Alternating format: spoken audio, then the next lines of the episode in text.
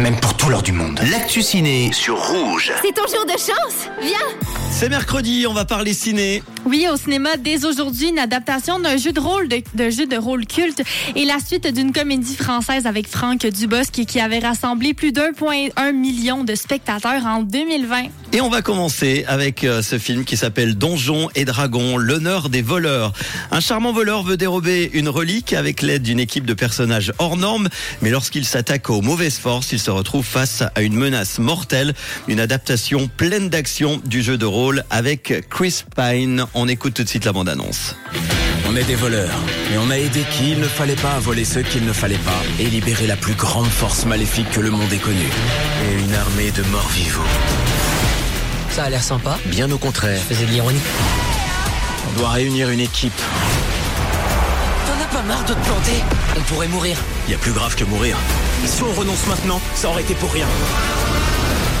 Le pont est protégé par un piège ancestral. Il ne faut pas actionner le mécanisme. J'ai peut-être actionné le mécanisme. Bah désolé. La licence Donjons et Dragons fait son grand retour au cinéma. L'univers enchanté rempli d'elfes, de nains, de dragons. C'était fait plus que discret depuis sa dernière apparition au cinéma. C'était en 2012.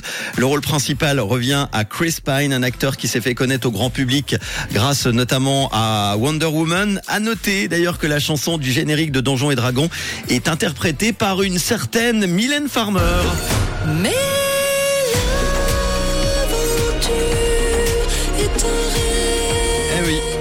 Mylène Farmer qui sera, je vous rappelle, en concert au stade de Genève. Ça sera le samedi 17 juin prochain. Allez, on continue avec un autre film, une comédie française qui s'appelle 10 jours encore sans maman. Oui, pour soutenir sa femme Isabelle, avocate, Antoine, ancien directeur des ressources humaines, a choisi de s'occuper de ses quatre enfants qui le laissent vraiment sur ses rotules.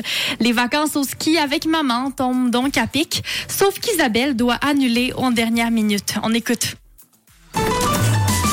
Allez, avancez, c'est le choix Les audiences débutent lundi. Tu veux dire que je pars sans toi? Ok. On annule tout, on rentre. On va passer 10 jours encore sans maman. J'ai bien cru que je t'avais perdu dans la forêt.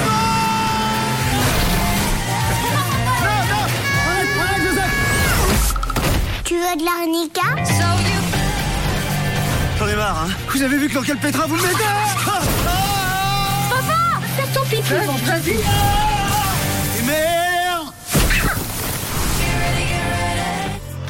C'est parti. Antoine, qui est joué par Franck Dubosc, retrouve les galères en famille pour notre plus grand plaisir dans 10 jours encore sans maman. Cette suite a été tournée en grande partie à Courchevel, en Savoie. Et ce film, ça nous garantit une succession de situations aussi comiques que renversantes pour le plus grand malheur d'Antoine et le plus grand bonheur des spectateurs. C'est à découvrir aujourd'hui au cinéma, donc 10 jours encore sans maman. Et puis l'honneur des voleurs pour euh, ce film Donjons et Dragons. Bon ciné avec Rouge.